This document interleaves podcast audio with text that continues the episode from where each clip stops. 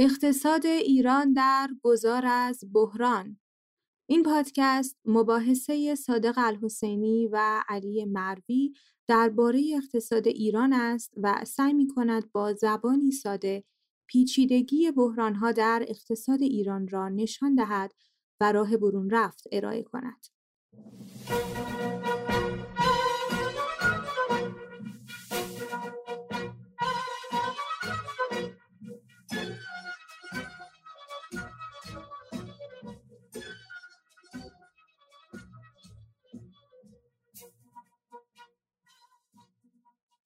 سلام خیلی خوش آمدید به برنامه اقتصاد ایران در گذار از بحران.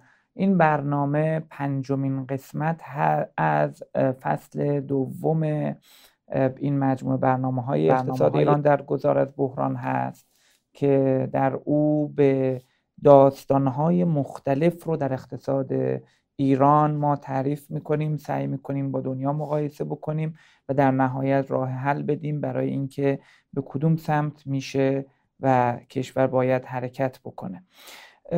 این برنامه در Castbox به صورت زنده در اینستاگرام من در اینستاگرام آقای مروی و در اینستاگرام اقتصاد آنلاین به صورت زنده پخش میشه. همچنین در سایت اقتصاد آنلاین پخش میشه. در Clubhouse هم به صورت زنده می‌تونید بشنوید این برنامه رو. همچنین فایل صوتی این برنامه پس از اتمام برنامه در Castbox در پادکست اقتصاد ایران در گذار از بحران قرار می‌گیره که به لطف شما دوستان و همراهان همیشگی این برنامه الان به بزرگترین پادکست اقتصادی در زبان فارسی تبدیل شده با بیش از 36 هزار نفر. دنبال کننده در Castbox و معمولا و اینجور که تخمین زدن با بیش از 60 هزار نفر دنبال کننده در اپهای پادگیر مختلف. همچنین فیلم برنامه در انتهای برنامه در سایت اقتصاد آنلاین قرار می‌گیره در اینستاگرام اقتصاد آنلاین در اینستاگرام من و آقای مروی. خیلی متشکرم از اینکه در این مدت ما رو همراهی کردید. الان بیش از یک سال هستش که از شروع این برنامه میگذره. امروز هم 24 آذر ماه 1400 هست که ما در خدمتتون با موضوع بانکداری مرکزی که آخرین قسمت از داستان بحران بانکی است در خدمتتون خواهیم بود. خب منم عرض سلام دارم خدمت همه عزیزانی که با ما همراه هستند. نظام بانکی در ایران یکی از موتورهای اصلی تشدید نابرابری و شکاف طبقاتی نرخهای سود حقیقی منفی امکان نکول استراتژیک ضعف شدید نظارت و تنظیمگری نظام بانک نظارت و تنظیمگری بانک مرکزی و همچنین تسخیر سیاسی این نظام عملا شبکه بانکی رو به جعب سیاهی برای توزیع ظالمانه رانت و یارانه پولی تبدیل کرده. منتها از جیب چه کسانی؟ از جیب خانوارهای بیچاره‌ای که دسترسی به تسهیلات بانکی برایشون یک رویایی بیش نیست یا از جیب دهک های فقیری که دهه هاست زیر بار تورم ناشی از خلق پول بیروی بانک ها استخون هاشون خردتر و خردتر میشه.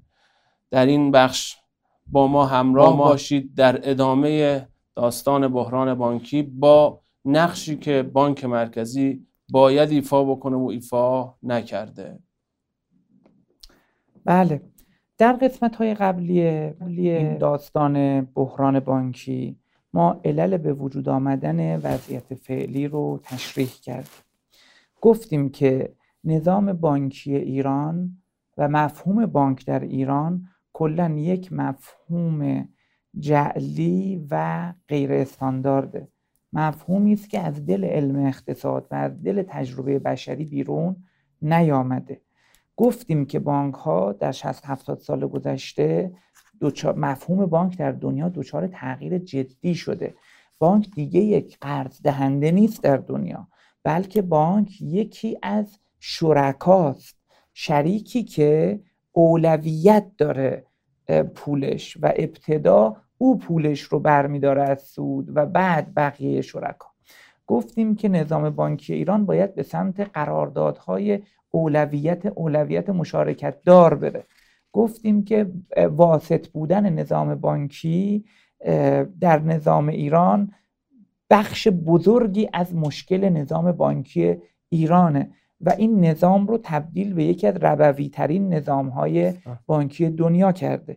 گفتیم که در نظامی که بانک قرض دهنده نیست و مشارکت کننده است در اون نظام معنا دیگه ربا ربای قرضی دیگه معنا نداره.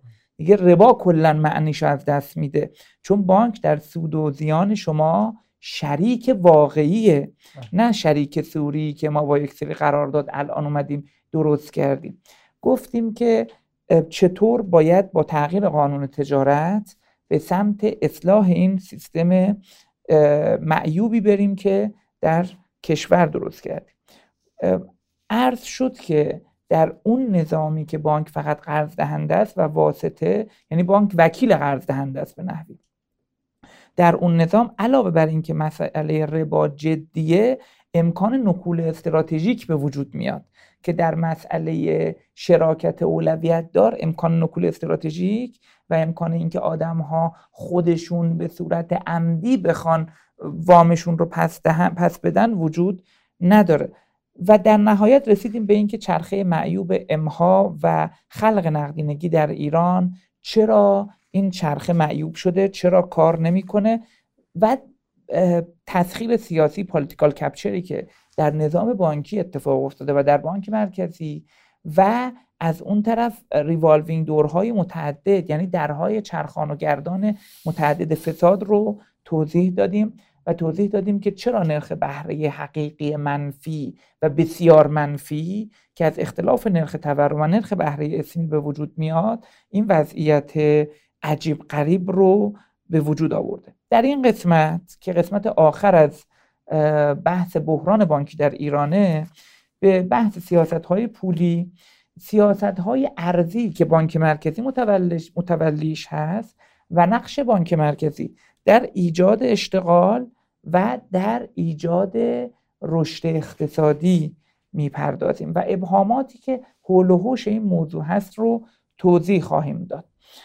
در این قسمت دو تا مهمان عزیز داریم.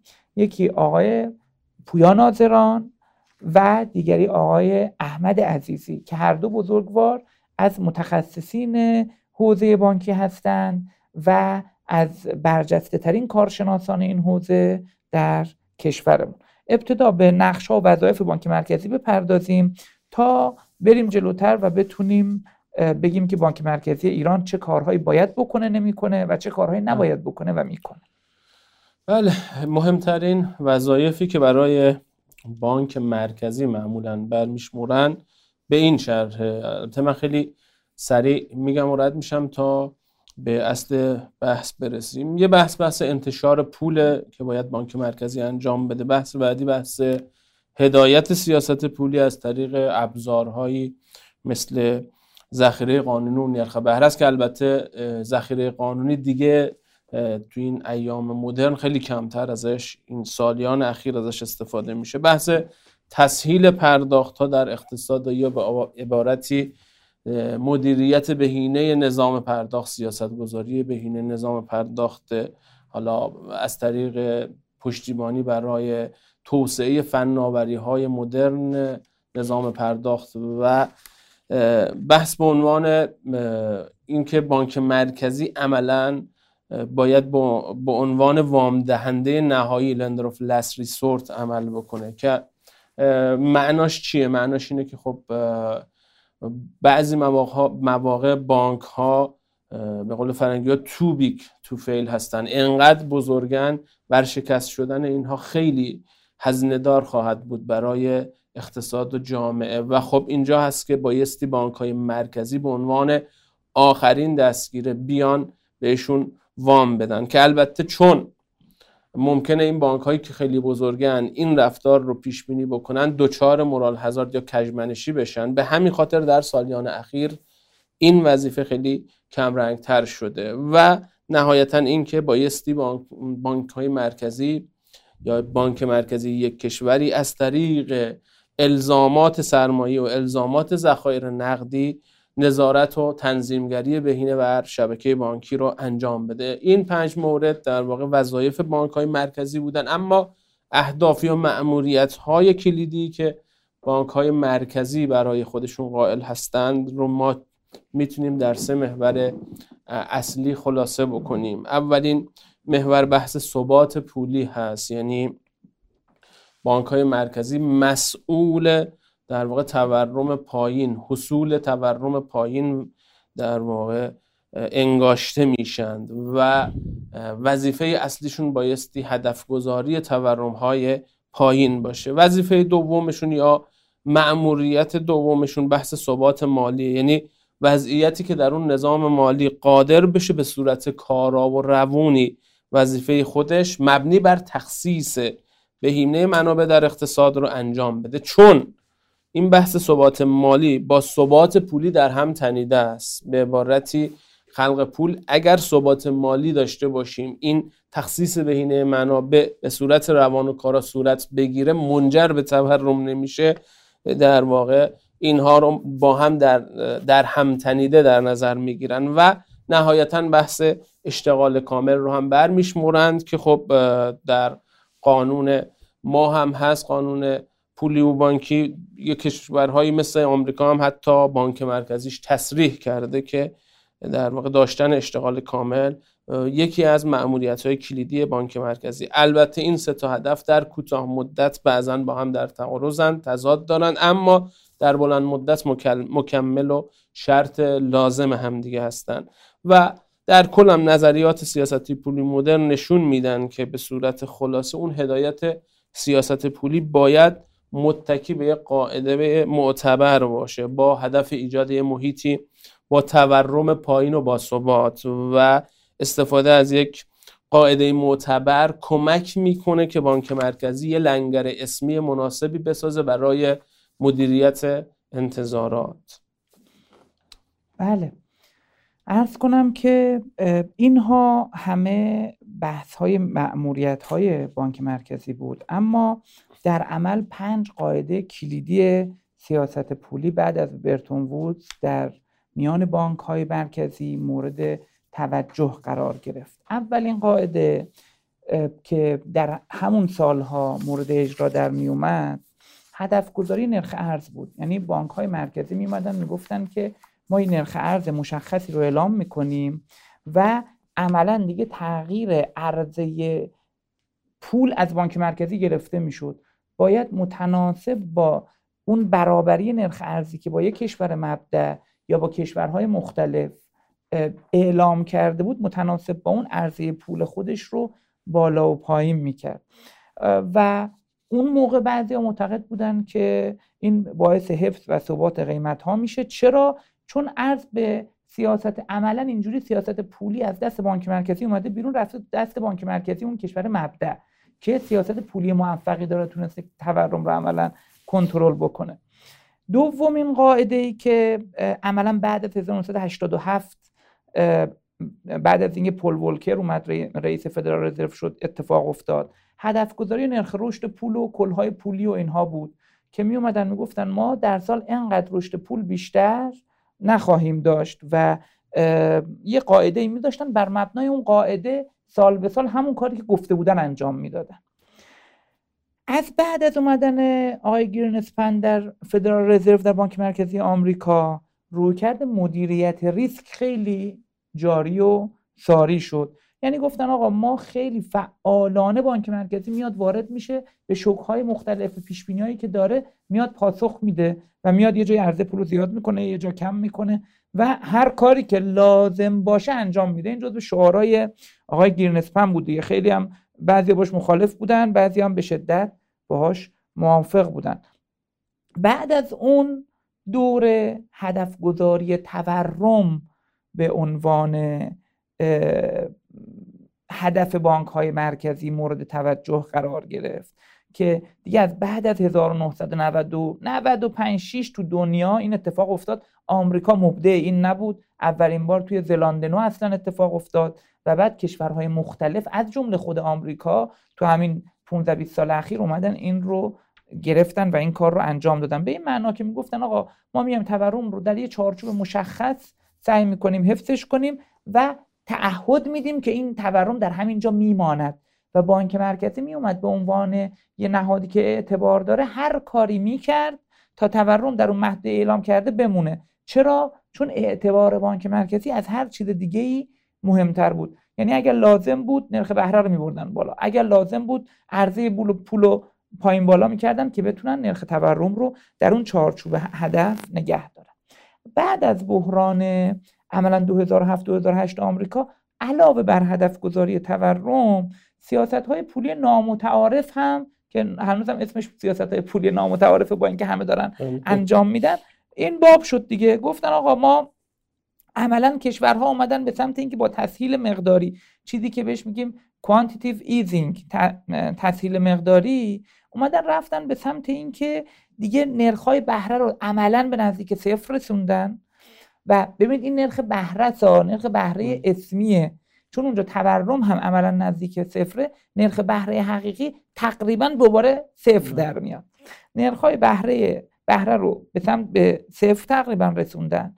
ولی از اون طرف شروع کردن با خرید اوراق قرضه بلند مدت دولتی. با خرید اوراق قرضه بلند مدت که بانک‌های مرکزی نمی خریدن و سیاست متعارفی نبود با خرید این اوراق قرضه بلند مدت اومدن پول رو تزریق کردن به اقتصاد که نشون بدن ما می‌تونیم جلوی ارز کنم بحران ها و جلوی کردیت کرانچ رو بگیریم جلوی خشک شدن بازار پول بازار پول و اعتبار رو بگیریم. بعدها اوراق شهرداری ها و غیره و اینها هم این اواخر تو بحران اخیر خریداری شد. همچنین یه چیز دیگه به نام credit easing هم ایجاد شد. که اومدن و اوراق بهادار بخش خصوصی رو برای اولین بار خریدن. به این معنا که اوراق شرکتی که شرکت ها صادر می‌کنن بانک مرکزی هیچ وقت اینها رو نمی‌خرید چون اینها رو دارای ریسک های بالا می‌دونست. اما اومدن اینها رو بعد از خصوصا بحران 2008 و بحران اخیر اومدن یه ذره اینا رو خریدن اوراق رهنی رو خریدن اوراق بخش خصوصی رو خریدن و باعث شدن که شرایط کمی به سمت ارز کنم که اصلاح بازار پول و اعتبار و تغییر شرایط بازار پول و اعتبار از اون بحرانی که می‌تونست دامنگیرش بشه حرکت بکنه. پس بانک های مرکزی الان قالبشون هدف گذاری تورم و چارچوب هدف گذاری تورم به عنوان هدف اصلیشونه. ولی از سیاست های پولی نامتعارف هم در جهت سایر اهدافی که دارن چه این هدف اشتغال باشه چه این هدف ارز کنم که از بین بردن بحران باشه از بین بردن رکود باشه از سیاست های نامتعارف که مثال زدم خیلی هم زیاد نیست همین دو مورده. یعنی تسهیل مقداری که خرید اوراق قرضه بلند مدت دولتی است و تسهیل اعتباری که خرید اوراق قرضه بخش خصوصی برای مدت کوتاهیه و دوباره تصفیه خب بحثمون رو اینجا به نظرم وقت خوبیه که اگر آمادن آقای دکتر عزیزی در خدمت جناب آقای دکتر عزیزی باشیم و بحث های ایشون رو هم بشنویم. من قبل از اینکه آقای دکتر عزیزی بیان این کتاب ایشون رو معرفی بکنم. یه کتابی هست به نام بانکداری مرکزی ثبات پولی و مالی نظریه و عمل. کتاب نوشته آقای مونجاکه و ترجمه آقای احمد عزیزی و خانم نوربخش که این کتاب واقعا حجم خیلی زیادی داره اما واقعا یک کتاب خیلی خیلی خوب برای محصلای اقتصاد برای محصلای سیاست گذاری برای اونهایی که می‌خوان نقش بانک مرکزی رو در نظام بانکی و همچنین در سیاست ارزی و سیاست پولی بدونن واقعا فکر می‌کنم چون من منابع مختلف رو دیدم عرض می‌کنم که این کتاب بهترین منبع در زبان فارسی است. خیلی هم ترجمه سلیس و روانی داره. آقای عزیزی تشریف دارید؟ حال شما خوبه؟ ان خیلی خوش آمدید. خواهش می‌کنم. سلام عرض می‌کنم خدمت جناب عالی و آقای دکتر مروی و همه شنوندگان بینندگان و استفاده کردم از فرمایشات عزیزان و در کلیات خب این مطالبی که فرمودید بسیار بسیار جامع و بسیار خوب بود. در نتیجه من می‌خوام یکم احتمالا خارج از روال معمول یه نکاتی رو عرض کنم خدمت همه بینندگان و شنوندگان عزیز. و اون بیشتر به نهاد بانک مرکزی و تطور تاریخی و کارکرد و عملکرد امروزین این نهاد برمیگرده. خب اختراع بانک مرکزی به چیزی نزدیک 350 سال پیش برمیگرده. اولین بار ریکس بانک که الان با همین نام دوام آورده 350 سال و بانک مرکزی سوئد هست. اولین بار این بانک بود که در حقیقت کارهایی شبیه بانک های مرکزی اولیه رو ابداع کرد. و خب این کارها هم انقدر خطرناک بود که ظرف دو سال به یک بحران و ورشکستگی عمیق انجامید و حتی مدیر عامل این بانک محکوم به اعدام شد. گرچه سال بعد تبرئه شد ولی یک سال بعد از تبرئه و آزادی از زندان ایشون فوت کرد. و خب بعد از اون در دهه پایانی قرن 17 هم بانک مرکزی انگلستان به عنوان مهمترین و مشهورترین بانک مرکزی جهان در تاریخ یه الگوی بیبدیلی بوده تا همین اواخر. از بانکداری مرکزی و هنوز هم الگویی است برای خیلی از کشورها. این پدیده بانکداری مرکزی یک اختراع بیبدیلی است در جهان و ابزار و اهرام بسیار خطرناکی است که می‌تونه در این حال ابزار خیلی مؤثری برای کمک به ثبات و رشد اقتصادی و اشتغال کامل باشه. همینطور که آقای دکتر مروی ذکر کردن در برخی از اقتصادها بانک های مرکزیشون و به خصوص امریکا و معمولیت اشتغال کامل رو هم در کنار ثبات پولی و مالی دارند.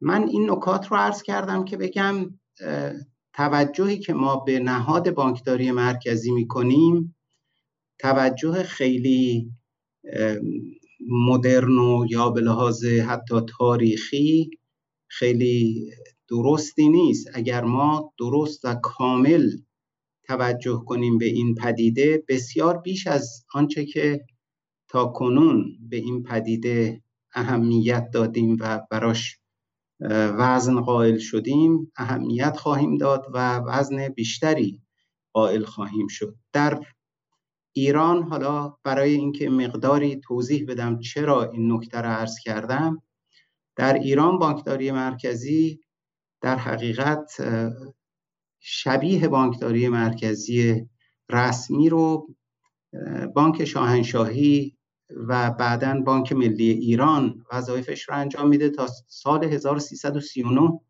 که اولین قانون پولی و بانکی کشور تصویب میشه. تورم کشور دو رقمی بوده و بلافاصله با دو تا بخشنامه دو تا سیاست که بانک مرکزی تازه تأسیس در اردیبهشت ماه سال 1339 اتخاذ می کنند ظرف چند ماه تورم یک رقمی میشه به طوری که از نرخ حدود 13 و اندی درصد در اردیبهشت 1339 به نرخ هفت و فکر می‌کنم هفت و شش دهم درصد برای کل سال در پایان اسفند 1339 کاهش پیدا می‌کنه. و مهمتر از اون این که در کل دهه چهل تا سال 1350 نرخ تورم در ایران یک رقمی باقی میمونه و این یک رقمی هم در حد یک و دهم درصد که بسیار نرخ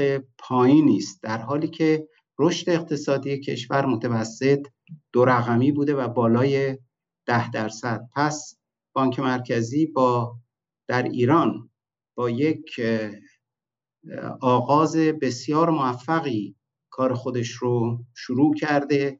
ولی متاسفانه از سال 1351 قانون دوم پولی و بانکی کشور در حقیقت تصویب میشه تقریبا بلافاصله یکی دو سال بعد ما دیگه شاهد فروپاشی اهداف بانک مرکزی که مهمترینش هدف ثبات پولی و حفظ ارزش پول ملی با این عبارت در قانون پولی و بانکی آمده متاسفانه در این نزدیک پنج دهه بانک مرکزی در تحقق این هدف موفق نبوده.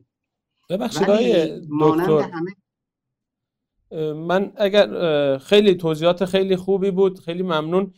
اگر بخوایم این سوال رو مطرح کنیم که مهمترین کشکارکردهای بانک مرکزی طی همین پنج دهه اخیر که حالا الان هم چه بسا کماکان این کشکارکردها وجود داشته باشن که منجر به این خروجی نامطلوب از حیث اولین هدف و اولین مأموریت بانک مرکزی شدن رو بخوایم نام ببریم چه مواردی بوده های دکتر بله اتفاقا داشتم به همین میپرداختم بله. ببینید در کل دنیا در تاریخچه بانک های مرکزی کج کار کردی ها مثل ایران یکسان است. خب قبل از پیروزی انقلاب بالاخره بانک مرکزی استقلال نسبی خودش رو کمابیش از دست داده بود و در نتیجه افزایش درآمد نفت و سیاست های دولت که از بالا دیکته می‌شد در حقیقت کنترل بانک مرکزی بر کلهای پولی و نقدینگی از دست خارج شد و در نتیجه کشور با بیماری هلندی که مواجه شد عوارض بیماری هلندی عمدتا تورم و بقیه عوارض با خودش آمد. اگر ما دهه 1360 رو هم بگیریم خیلی نزدیکتر میشیم با تجربه جهانی. تجربه جهانی در کج کار کردی بانک های مرکزی ابتدا تأمین مالی جنگ هاست که باعث در حقیقت عدم موفقیت بانک های مرکزی در هدف اصلیشون که حفظ قدرت خرید پول و ارزش پول ملی هست می شود ولی خب حالا در جنگ ها شاید استدلال بشه که چاره نیست.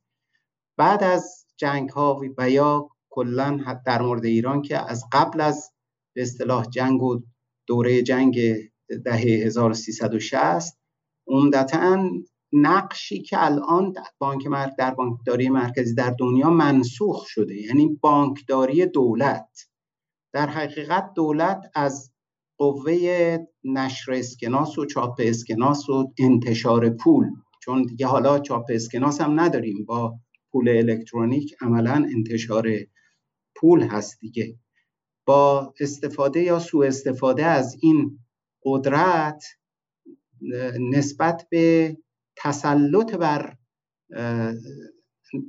چارچوب و سازمان و کارکردهای بانک مرکزی اقدام می‌کنه و در حقیقت ازدهام پولی ایجاد می‌کنه به طوری که بخش خصوصی نمی‌تونه وظایف خودش رو به خوبی انجام بده. منابع عمومی اقتصاد پسندازها به جای اینکه در اختیار بهترین کارکردها و بالاترین بازدهی ها و بهترین پروژه ها قرار بگیرن در اقتصاد در اختیار دولت قرار می‌گیرن که متاسفانه مصرف کننده خیلی خوبی هم در هیچ جا برای منابع ملی نبوده. عمده کج کار کردی های بانک مرکزی به دخالت دولت ها برمیگرده. سرکوب مالی تعیین نرخ های سپرده ها تعیین نرخ های تسهیلات و وام ها سیاست های دستوری برای وامدهی به بخش های مختلف اقتصادی به گروه های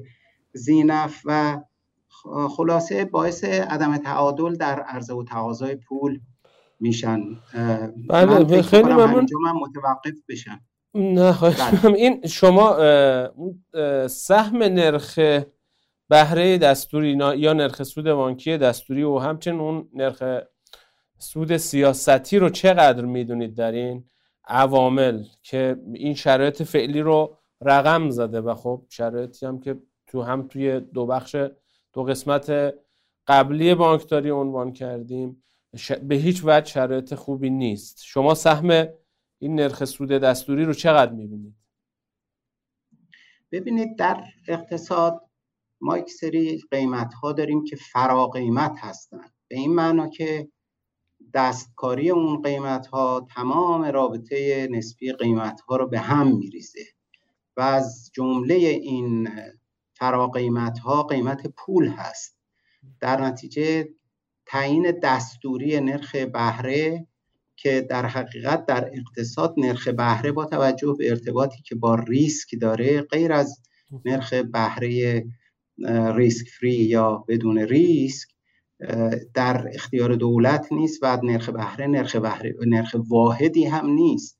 اگر در یک اقتصاد معمول و مرسوم و متداول در حال توسعه یا توسعه یافته بخوایم صحبت کنیم صدها بلکه هزاران نرخ به طور موازی متناسب با ریسک هایی که اون تسهیلات یا سپرده ها در برمیگیرند صدها و هزاران نرخ بهره وجود داره. حالا ما در مورد نرخ بهره سیاستی به اصطلاح صحبت می‌کنیم و یا نرخ بهره دستوری.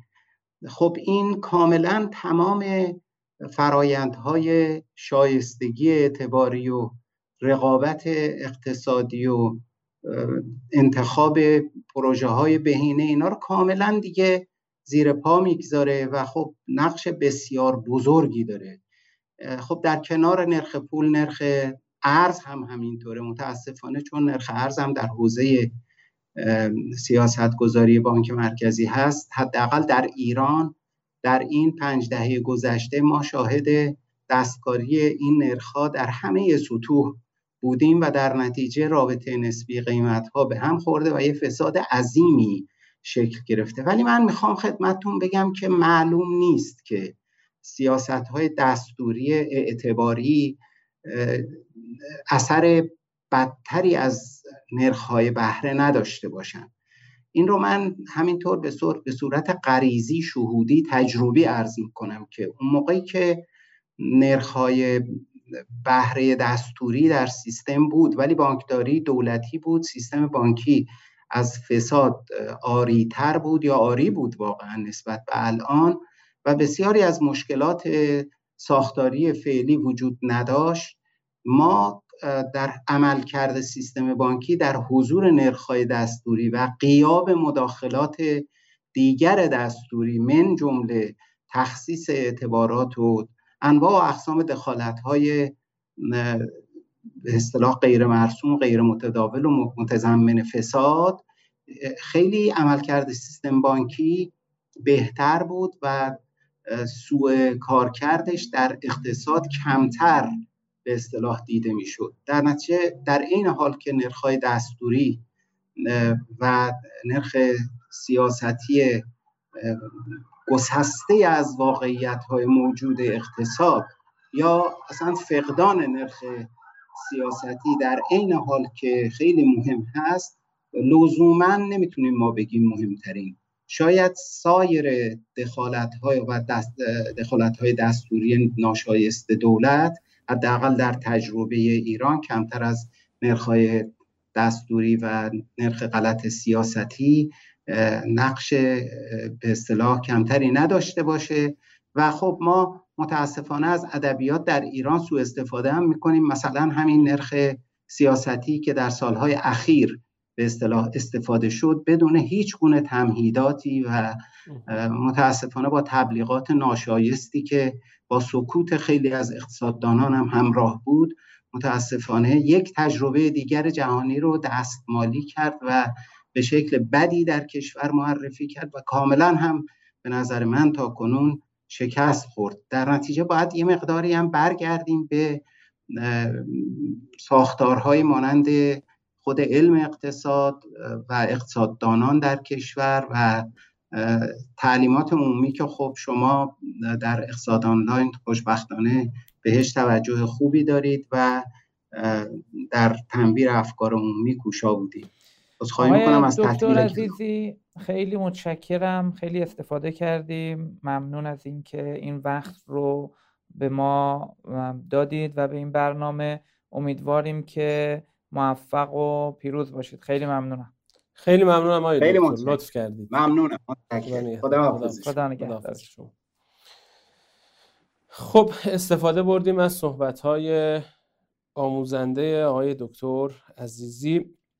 همونجوری که عنوان کردیم یکی از معموریت های کلیدی که خب یا خیلی اعتقاد دارن کلیدی ترین معموریت بانک مرکزی مهار تورم هستش. مهار تورم ما قبلا هم گفتیم در واقع. یکی از شروط لازم و شروط مهمش این هستش که سلطه بودجه دولت بر سیاست پولی باید رفع بشه. اصلا مادامی که ما از درآمدهای نفتی در بودجه دولت استفاده می کنیم و این کسری های تراز عملیاتی رو داریم خب اصلا استقلال سیاست پولی و وضع فعالانه استفاده فعالانه از سیاست پولی امکان پذیر نیست. و همین خاطر بحث های مثل استقلال بانک مرکزی هم عملا موضوعیتی نداره. پس شرط اول که البته به نوعی خارج از بانک مرکزی هم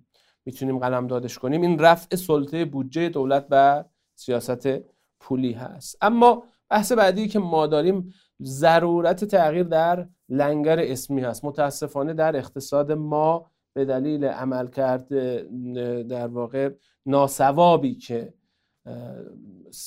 سیاستمداران سیاست گذاران اقتصادیمون داشتند عملا نرخ ارز نقش لنگر اسمی رو پیدا کرده و حداقل در کوتاه مدت مؤثر هست در شکل دهی به انتظارات تورمی. خب حتما بایستی تغییر این لنگر اسمی از نرخ ارز به یه لنگر اسمی که خودمون می‌سازیم خود بانک مرکزی می‌سازه. اون هم چیزی نیست جز چارچوب تورم هدف گذاری شده بانک مرکزی در دستور کار قرار بگیره. البته این دوره گذار فوق العاده مهمه به چه شکل طی بشه. حتما در کنار تمهیداتی که بانک مرکزی میاندیشه فعالیت در واقع مؤثر و کارآمد بانک مرکزی در عملیات بازار باز استفاده بجا از عملیات ریپو ریپو معکوس اینها حتما باید باشه. در کنار این حتما باید دولت همراهی بکنه. یعنی اگر بانک مرکزی برفرض میگه تورم هدف گذاری شده سال بعد سی درصده حتما باید دولت کسری تراز عملیاتیشو در بودجه ای که تدوین می‌کنه تا جایی که ممکنه کاهش بده تا اون تورم سال بعد واقعا در همون حد محقق بشه. و ضمن اینکه باورپذیرم بکنه. این رو برای فعالان اقتصادی. بحث مهم دیگه ای که هست این که حتما بایستی در مهار تورم همزمان هم به کنترل و مدیریت پایه پولی توجه بشه هم به در واقع خلق پول بانک ها یا همون پول درونی یا نقدینگی متاسفانه ما دو تا طیف فعال دادیم. اینا همیشه در تقابل با هم اهمیت یکی از اینا رو هی میان چکار می‌کنن؟ انکار می‌کنن. یه سر طیف صرفا تمرکزش رو بر پایه پولی قرار میده و بحث سالمسازی نقدینگی و بحث تنظیمگری مناسب در واقع خلق پول بانکی و اصلاحات نظام بانکی رو خیلی ممکنه بهش وزن, زیادی نده. اتفاقی که توی سالهای 92 تا 96 اینا خیلی افتاد. اوجش بود دیگه اونجا. از اون ور سر دیگه تیف رو داریم که در واقع تمرکزش رو ممکنه صرفا ببره رو بانک ها و اکتفا بکنه و ادعا بکنه که کفایت می‌کنه. این که ما بانک مرکزی بیاد بانک ها رو رگوله بکنه کافیه و کسری بودجه دولت اصلا مهم نیست. حتی توصیه بکنن بر کسری بودجه دولت برای اینکه مثلا ایجاد رونق بکنن در اقتصاد. خب نگاه واقع بینانه این نیست. نگاه واقع بینانه اینه که بایستی هم حواسمون به پایه پولی باشه هم به نقدینگی توجه هم داشته باشیم. این دوتا رو هم دیگه به صورت دو طرفه اثر می‌ذارن. یعنی اگر صرفا ما بخوایم پایه پولی رو کنترل کنیم نه تنها مانع تورم نمیشیم بلکه پایه پولی به صورت منفعلانه بالاخره افزایش پیدا می‌کنه. منتها به نحوی که دیگه مطلوب نیست اصلا نشده در موردش سیاست گذاری درستی؟ انجام بشه. همون اتفاقی که سال 92 تا 97 افتاد. یعنی دولت به شدت مراقب بود روی پای پولی ولی از محل افزایش شدید اضافه برداشت بانک ها این پای پولی افزایش پیدا کرد. یا از طرف دیگه اگه قرار باشه کسری بودجه دولت خیلی مهم انگاشته نشه و تمرکز بره رو این که خب صرفا ما بیایم رو بانک ها متمرکز بشیم. اتفاقی که میفته چیه؟ اتفاقی که میفته اینه که خود همین افزایش پای پولی قدرت خلق پول بانک رو به قدری افزایش میده که عملا مدیریت خلق پول بانک ها رو خیلی سخت می‌کنه. اگه نگیم غیر ممکن می‌کنه. پس این دوتا دوتا شرط لازمن برای مهار پایدار تورم. بله. خیلی متشکرم. اگر آقای پویا ناظران برای ما ویدیویی فرستاده بودن که متاسفانه این ویدیو دچار مشکل شد و دچار مشکل بود. لذا ویسش ایشون رو با هم الان میشنویم و در ادامه دوباره در خدمتتون هستیم. میگن برای مدیریت تورم باید سیاستگذاری پولی کرد. سیاستگذاری پولی یعنی چی؟ چجوری کار می‌کنه؟ اول ببینیم فرآیند تصمیم گیری در مورد اعطای اعتبار چه شکلیه. از یه بنگاه شروع کنیم. به یک سال آینده که فکر می‌کنه انتظاری از رشد تولید و فروشش داره و انتظاری از رشد قیمت ها یعنی همون تورم. که علاوه بر رشد تولید و فروش به افزایش درآمد بنگاه منجر میشه. بر مبنای اون انتظار به بانک مراجعه می‌کنه برای دریافت تسهیلات جهت گردش مالی سال آیندهش بانک هم بر مبنای انتظارات خودش از اقتصاد تقاضای بنگاه ها ارزیابی می‌کنه تا ببینه چنان رشد فروش و چنان رشد قیمتی چقدر محتمله. یعنی بنگاه و برنامه آتیش رو اعتبار سنجی می‌کنه. علاوه بر اون بانک هزینه تأمین مالی خودش در یک سال آینده رو هم لحاظ می‌کنه. چون بانکداری مبتنی بر تأمین مالی کوتاه مدت و اعطای تسهیلات میان مدت و بلند مدته. برای همین وقتی بانک می‌خواد تصمیم بگیره که تسهیلات دادن در یه نرخی میصرفه یا نه علاوه بر نرخ تأمین مالی کنونیش باید نرخ تأمین مالیش در آینده رو هم بتونه تخمین بزنه. فرایندی که برای تصمیم گیری در مورد اعطای اعتبار تشریح کردم از انتظار بنگاه مبنی بر رشد قیمت شروع میشه و تا انتظار بانک از نرخ تأمین مالی کوتاه مدت در آینده رو شامل میشه. اهمیت این دو انتظار چیه؟ سیاستگزار پولی یه هدف تورمی تعیین می‌کنه و میگه اگه دیدم تورم داره از هدفم بالا می‌زنه از طریق اون چه بهش میگیم عملیات بازار باز اینقدر در بازار بین بانکی اوراق میفروشم و پول جمع می‌کنم تا نرخ تامین مالی کوتاه مدت بانک زیاد بشه. این مسئله رو هم رسما و علنا به بازار اعلام می‌کنه. هدف سیاستگزار از افزایش نرخ تامین مالی کوتاه مدت بانک چیه؟ افزایش نرخ در واکنش به تورم بالاست. هدف سیاستگزار از افزایش نرخ اینه که دو دو تا چارتای اقتصادی بانک رو به نحوی تغییر بده که بانک یه سری اعتبارات رو اعطا نکنه. مشخصا اون دست اعتباراتی که مبتنی بر پیشبینی رشد درآمد خیلی بالای بنگاه تقاضا شده بودن.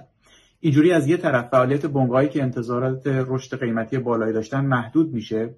از طرف دیگه چون اعتبار کمتری اعطا شده متناظرا پول کمتری تو اقتصاد خلق شده و رشد نقدینگی کمتر میشه و نتیجه این دو تا کار میشه تورم کمتر. اهمیت اعلام رسمی و علنی سیاست توسط سیاستگزار پولی چیه؟ به اون میگیم کامیونیکیشن پالیسی یا سیاست ارتباطی. وقتی سیاستگزار خیلی شفاف هدف تورمیش رو اعلام می‌کنه و همینطور نحوه واکنشش در بازار بین بانکی رو اعلام می‌کنه اولا بر انتظار بانک نسبت به نرخ تأمین مالی اثر می‌گذاره و باعث میشه خود بانک پیشگیرانه تقاضای اعتبارهایی که پیشفرزشون تورم بیش از حد بالاست رو رد کنه. و ثانیا چون بنگاه می‌دونه بانک چنان تقاضاهایی رو رد می‌کنه انتظار بنگاه از رشد قیمت در یک سال آینده هم تا حد هدف سیاست گذار کاهش پیدا می‌کنه. و لذا خود بنگاه سیاست قیمت گذاری محصولاتش رو متناسب با هدف تورمی سیاست گذار پولی برنامه ریزی می‌کنه. در نتیجه تقاضای اعتبار از سوی بنگاه و اعطای اعتبار از سوی بانک هر دو در راستای هدف سیاستگزار صورت می‌گیره. یعنی همین که سیاستگزار پولی اعلام می‌کنه. برنامهش چیه؟ باعث میشه نیاز کمتری به مداخله در بازار پیدا کنه. چون به اعتبار حرفش بانک و بنگاه مطابق هدف سیاستگزار پیش میرن. این البته معنیش اینه که حرف سیاستگزار پولی باید معتبر باشه. یعنی وقتی گفت اگه تورم از 3 درصد بیشتر شد نرخ بهره کوتاه مدت رو فلان قدر افزایش میدم اگه تورم 3 درصد از اگه تورم از 3 درصد بیشتر شد واقعا این کارو بکنه. یعنی از این جهت یک انتظار سومی هم در این سازوکار وجود داره و اون انتظار بازار از اینه که سیاستگزار پولی سر حرفش بیسته. چرا سیاستگزار پولی پای حرفش نیسته؟ چه موانعی داره؟ اولیش استقلال آدم برای اینکه پای حرفش بیسته باید بتونه مستقلا تصمیم بگیره دیگه. مثلا دو تا رئیس بانک مرکزی اخیر ترکیه رو در نظر بگیرید. گفتن اگه تورم بشه نرخ بهره رو افزایش میدیم تا اومدن افزایش بدن رئیس جمهور ترکیه برکنارشون کرد این به بازار این سیگنال داد که سیاستگزار پولی ترکیه حرفش حرف نیست چون استقلال عمل نداره. چی میشه که سیاستمدارا در کار سیاستگزار پولی مداخله می‌کنن؟ یکی از عوامل اصلیش کسری بودجه است. وقتی کسری بودجه دولت زیاد باشه منظورم از زیاد یعنی میزان کسری از رشد اقتصادی بلند مدت بیشتر باشه. برای عموم کشورها کسری بیش از 2 درصد جی دی پی زیاد به حساب میاد. وقتی که کسری بودجه زیاد باشه اون وقت اوراق فروشی دولت برای تامین این کسری باعث افزایش نرخ بهره میشه. خب افزایش نرخ بهره در بازار به سوداوری بنگاه ها فشار میاره. در واقع وقتی دولت می‌خواد با کسری بودجه زیاد کارش رو به پیش ببره در بازار با بنگاه ها برای تامین مالی رقابت می‌کنه و بنگاه ها رو کنار می‌زنه. طبعا این برای رشد اقتصادی و رشد دستمزدها اتفاق خوبی نیست. بنگاه شاکی میشه. سیاستمدار که مسئول سیاست بودجه چیکار می‌کنه؟ همه چیز رو میندازه تقصیر سیاستگزار پولی. قضیه دولت و کسری بودجهش و بنگاه مثل قضیه کسی که یواشکی پس کردنی می‌زنه و تا طرف برمیگرده ببینه از کی خورده اونی که پس کردنی زده خودش طلبکار رو می‌کنه به یکی دیگه میگه او مثلا چرا میزنیش؟ دولت با ایجاد کسری بودجه پس کردنی به بنگاه می‌زنه بعد وانمود می‌کنه همش تقصیر سیاستگزار پولی بوده و بهش فشار وارد می‌کنه تا با خرید اوراق دولت با پول چاپی البته فشار رو از بازار کم کنه. چنین کاری تو کوتاه مدت نرخ بهره رو پایین میاره. اما در بلند مدت تورم افزایش میده که سطح بلند مدت نرخ بهره رو هم به نوبه خودش افزایش میده. یه سیاستگزار مستقل دست رد به سینه دولت می‌زنه و میگه اگه از افزایش نرخ بهره راضی نیستی انضباط مالی خودتو بیشتر کن و بعد تمرکز خودش رو می‌ذاره روی مهار تورم که وظیفه اصلیشه. اما وقتی ساختار نهادی سیاستگزار پولی مستقل نیست یعنی مثلا رئیس جمهور می‌تونه هر وقت دلش خواست رئیس بانک مرکزی رو برکنار کنه به زودی رئیس جمهور یه بله قربانگو پیدا می‌کنه بیاره سر جاش دیگه. و این وضعیت اکثر رؤسای کل بانک مرکزی ما در سالهای گذشته بوده. وقتی سیاستگزار پولی مجبور میشه اوراق دولتی رو به هر میزان که رئیس جمهور دستور فرمودن بخره عملا دیگه نمی‌تونه نرخ بهره رو کنترل کنه و لذا نمی‌تونه انتظارات بانک و بنگاه رو اونجوری که گفتیم شکل بده و لذا تورم مدیریت کنه. و اینجوری میشه که کنترل تورم از دستشون در میره. فرض کنید نرخ تورم بالاتر از هدف شده و سیاستگزار پولی گفته بوده در این صورت نرخ بهره رو افزایش میده و حالا وقتش به حرفش عمل کنه. راهش چیه؟ عملیات بازار باز. یعنی چی؟ یعنی فروختن اوراق دولتی در بازار بین بانکی تا نرخ بهره به سطح هدف افزایش پیدا کنه. خب اگه سیاستگزار پولی مستقل نباشه و دولت از بانک مرکزی بخواد که اوراق دولتی رو بخره دیگه بانک مرکزی نمی‌تونه در عملیات بازار باز اوراق دولتی رو بفروشه تا نرخ بهره هدف رو محقق بکنه. برعکس موظف شده بخره که کاملا اثر برعکس روی نرخ بهره می‌ذاره. نتیجهش میشه افزایش انتظارات تورمی اتفاقی که از قضا این روزا توی ترکیه هم در حال وقوعه. اگه بخوایم جمع بندی کنیم سیاست گذاری پولی میشه چی؟ سیاستگذاری پولی یعنی اولا تعیین هدف تورمی و ثانیا مشخص کردن اینکه با انحراف از هدف تورمی نرخ بهره کوتاه مدت به چه میزان تغییر می‌کنه. بعد بر مبنای این سیاست اعلامی سه اتفاق میفته یک بازار نگاه می‌کنه به اینکه سیاست اعلامی چقدر معتبره. یعنی از نظر استقلال عمل و از نظر باز بودن فضای سیاستگذاری چقدر محتمل سیاستگزار پولی زیر حرفش بزنه و نرخ بهره رو اونطوری که گفت تغییر نده. اتفاق دوم اینه که بنگاه حالا انتظارش نسبت به کاهش ارزش پول و رشد قیمت ها رو شکل میده و بر اون مبنا تقاضای اعتبار از بانک می‌کنه اتفاق سوم اینه که بانک انتظاری نسبت به کاهش ارزش پول و تورم شکل میده و همینطور انتظاری نسبت به تغییر نرخ بهره کوتاه مدت در آینده شکل میده و بر مبنای اونها تقاضای اعتبار رو تقاضای اعتباری که از بنگاه دریافت کرده رو حالا یا میپذیره یا رد می‌کنه که این تصمیم بانک متعاقبا بر سرعت رشد نقدینگی اثر می‌ذاره. بعد در طول زمان سیاستگزار پولی بازار رو رصد می‌کنه و این در لزوم از طریق خرید اوراق در بازار بین بانکی نرخ بهره کوتاه مدت رو کاهش میده یا از طریق فروش اوراق نرخ بهره رو افزایش میده. مجموع این میشه سیاستگذاری پولی و نحوه اثرگذاریش بر تورم. خب بانک مرکزی ما که یکی دو سال پیش عملیات بازار باز را انداخت و بهار 99 نرخ تورم هدف اعلام کرد و مرتبا کریدور نرخ بهره تعیین می‌کنه. پس چرا وضع تورممون اینجوریه؟ مشکل سیاست گذاری پولی ما چیه؟ مشکل همون عدم استقلال بانک مرکزی و کسری بودجه است. این سیاست گذاری پولی که ارز کردم مال کشورهای معمولیه. هر وقت هم کسی بودجهشون خیلی زیاد میشه و یا استقلال سیاست گذاری پولی رو کم می‌کنن دو سه سال تورم دارن تا در انتخابات بعد مردم سیاست مدارا رو عملا تنبیه کنن تا جریان دیگه بیاد و انضباط مالی به بودجه برگرده و استقلال عمل به سیاستگزار پولی برگرده. اما همونطور که گفتم ما مشکل تورم بالا نداریم. ما مشکل تورم بالای مزمن داریم. یعنی صحبت از 40 50 سال تورمه. این اصلا سطح دیگه ای از چالش تورمی مشکل دیگه و راه حل دیگه ای داره. عملیات بازار باز و بالا پایین کردن نرخ بهره اینجا دیگه جواب نمیده. بخش از مشکل برمیگرده به بیانضباطی بودجه‌ای و استقلال نداشتن بانک مرکزی اما بخشی از مشکل هم برمیگرده به نظام بانکی. خب خیلی متشکریم از آقای دکتر ناظران که این مباحث رو و ارتباط سیاست پولی و بانک مرکزی رو فرمودن. ببینید در یک اقتصاد نفتی بانک مرکزی عملا تبدیل به عامل منفعل میشه. یعنی این دولته که با خرج کرده درآمدهای نفتی در بودجه میاد باعث میشه بانک مرکزی عملا به عنوان یک عامل منفعل پول به صورت درونزا خلق می‌کنه. چرا؟ چون پول دولت رو میده بهش ریالش رو دلارش رو می‌گیره. حالا این دلارش رو هر چقدر تو بازار بریزه باعث سرکوب نرخ ارز میشه. هر چقدرش رو نگه داره باعث افزایش پای پولی میشه و تورم میشه. اولی که دلار رو تو بازار میریزه میریزه بیماری هلندی داره و به لحاظ بلند مدت باعث تورم ساختاری میشه. دومی که این کار رو نمی‌کنه و پول رو در پای پولیش نگه میداره باعث تورم های بسیار بالا میشه. یعنی با دوگانه ناممکن ما اینجا روبرو هستیم. در ولی در دنیا سیاست های ارزی بانک مرکزی بر مبنای پنج تا نظام رژیم مختلف در طول تاریخ انجام شده که الان یه سر طیف شناور آزاده که نرخ ارز آزاده هیچ کاری بانک مرکزی بهش نداره. از آمریکا و انگلیس و اتحادیه اروپا گرفته تا شیلی و مکزیک و استرالیا اینطوره. فقط هم کشور توسعه یافته نیستن. یه سر طیف دیگه نظام های که به صورت ریجیدلی پک شدن به نرخ برابری خودشون رو پک کردن یا خودشون رو وصل کردن به یه نرخ مشخص با یک کشور مشخص مثل هنگ کنگ مثل امارات و غیره. اینها کشورهای کوچیک و با اقتصادهای بسیار باز هستند چنین چیزی برای اقتصادی مثل ایران ممکن نیست. از سمت دیگه ما یه اقتصاد نفتی هستیم. نروژ که یه اقتصاد نفتی هم اقتصادش کاملا نرخش نرخ ارز شناور غیر مدیریت شده است. ما رفتیم به درستی به سمت نرخ ارز شناور مدیریت شده. اما ایراد کارمون کجاست؟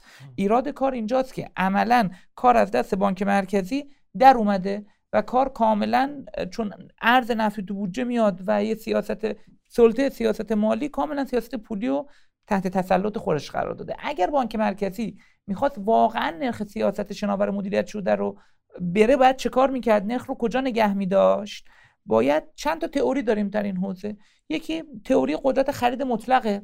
به این معنا که میگیم آقا قیمت واحد در کل جهان وجود داره. هر کالا یه قیمت داره و نرخ ارزها باید متناسب تغییر کنن تا اون یه قیمت در همه جای دنیا یکی باشه.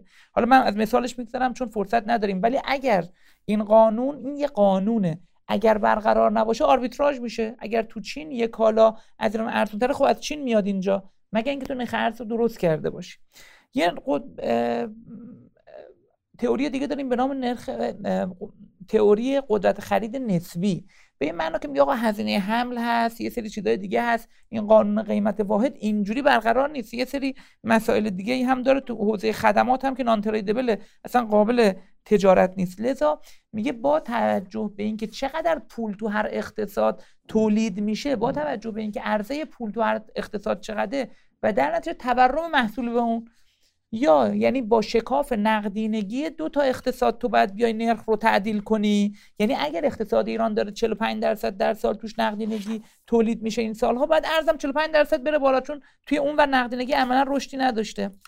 یا اینکه با تورم باید این کارو کنی. اگر تورم 40 درصد بوده اونجا 5 درصد بوده باید 35 درصد نرخ ارز پول ملی تضعیف بشه. اگر نمیشه یعنی یه جای کار مشکل داره. یه آربیتراژ بزرگی وجود داره.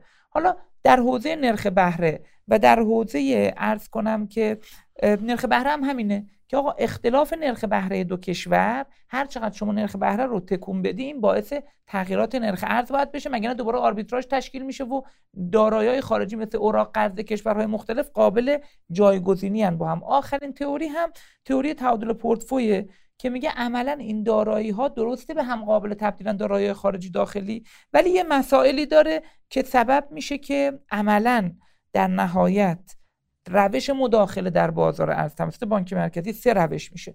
یا از طریق سیاست پولی و نرخ بهره است یا از طریق مداخله مستقیم ارزپاشی که تو ایران اینجور متاسفانه که عملا تغییر ارزی پول دیگه دست بانک مرکزی نیست دست عملا دولت و سازمان برنامه است. یا از طریق مقررات گذاری بر جریانات ورود سرمایه به کشوره که اینا خیلی گسترده است. از مالیات توبین اونجا داریم تا سپرده گذاری بخشی از ارز وارد شده و اینها. ولی در کل سیاست گذاری ارزی بانک مرکزی توش نقش جدی داره. اگر می‌خوای نرخ ارز مدیریت شده ببری جلو ایران یا باید نرخ ارزش آزاد باشه یا مدیریت شده چون کشور بزرگی است. عملا جور دیگه ای نمی‌تونه الان تو این دنیا. اگر می‌خوای مدیریت شده ببری جلو باید نرخت با شکاف تورم یا شکاف نقدینگی تعدیل بشه که باز این در ایران ممکن نیست. چرا؟ چون عملا دولت باید این کار رو بکنه. دولت در بودجهش باید متناسب با شکاف نقدینگی ارز به بانک مرکزی بده و نفت با اون تناسب در بودجه بیاره. ما در داستان نفت و در داستان ارز در قسمت های قبلی بحران این رو مفصل باز کردیم. دوستان می‌تونن ببینن. خب خیلی ممنون. یکی دیگه از وظایف بانک مرکزی همونجور که اشاره کردیم بحث رشد اقتصادی هست و ایجاد رونق و اشتغال. خب این به عبارتی مستلزم این هست که مطمئن بشیم تسهیلاتی که بانک ها میدن صرف در واقع امورات مولد و در واقع تولید میشه و میره سراغ کاراترین فعالیت ها خب یه سری از ابزارهایی که این تضمین رو به ما میده. اصلا خارج از نظام بانکی نظام مالیاتی که داستان نظام مالیات رو ما مفصل گفتیم و استفاده موثر از ابزارهای مالیاتی خصوصا مالیات بر مجموع درآمد فرد برای اینکه فعالیت های تولیدی بخش رسمی تشویق بشن و سوداوری فعالیت های غیر مولد بخش غیر رسمی چیه؟ کاهش پیدا بکنه. اما یه بحث دیگه داریم بحث اینی که باید برای خدمات اعتبارسنجی و رتبه بندی بازار کارا و کارآمدی را بیفته. و توضیح هم دادیم در قسمت های گذشته که شرط لازم این حذف امکان نکول استراتژیکه. و البته بایستی استفاده از خدمات این بازار در تسهیلات دهی بانک ها تضمین بشه که این دیگه وظیفش برمیگرده به تنظیمگری بانک مرکزی. و همچنین بانک مرکزی باید در تنظیمگری و نظارتش به ملزومات متفاوت بانک های توسعه و بانک های تخصصی بایستی توجه بکنه. بانک های تخصصی توسعه و بانک های تجاری. اما یه نکته خیلی مهمی هست. ما یه قرائتی از بانک مرکزی توسعه داریم یه قرائت ایرانی که میاد میگه آقا بانک مرکزی بایستی با استفاده از نرخهایی مثل ذخیره قانونی یا نرخ بهره سیاستی target شده برای تشویق در واقع. اعطای تسهیلات بانک ها به یه بخشای selective بخشای منتخب بیاد اقدام بکنه. حتی بعضی میگن بایستی بانک مرکزی بیاد یه سری پروژه ها و کارآفرینان ویژه رو target بکنه. نکته کلیدی اینه. این شناسایی رو میگن بانک مرکزی باید انجام بده. این عملا نتیجه جز رانت به بار نخواهد آورد چرا؟ چون تشخیص پیشنی کارآفرینان و پروژه های موفق اونم توسط بانک مرکزی محاله امکان پذیر نیست. مدیریت طبعات اقتصاد سیاسی اینم هیچ امکانی نداریم براش و این منشأ عجیبی برای فساد رانت میشه. خیلی متشکرم از شما و از همه دوستانی که این برنامه اقتصاد ایران در گذارت بحران رو مشاهده کردند یا شنیدند. امیدوارم که شب و روز خوبی داشته باشید. ادامه بحث رو در کلاب هاوس انشالله ادامه خواهیم داد. دوستانی هم که دارن در اینستاگرام می‌بینن ما رو ازشون خداحافظی می‌کنیم. خدا نگهدار. خدا نگهدار. خدا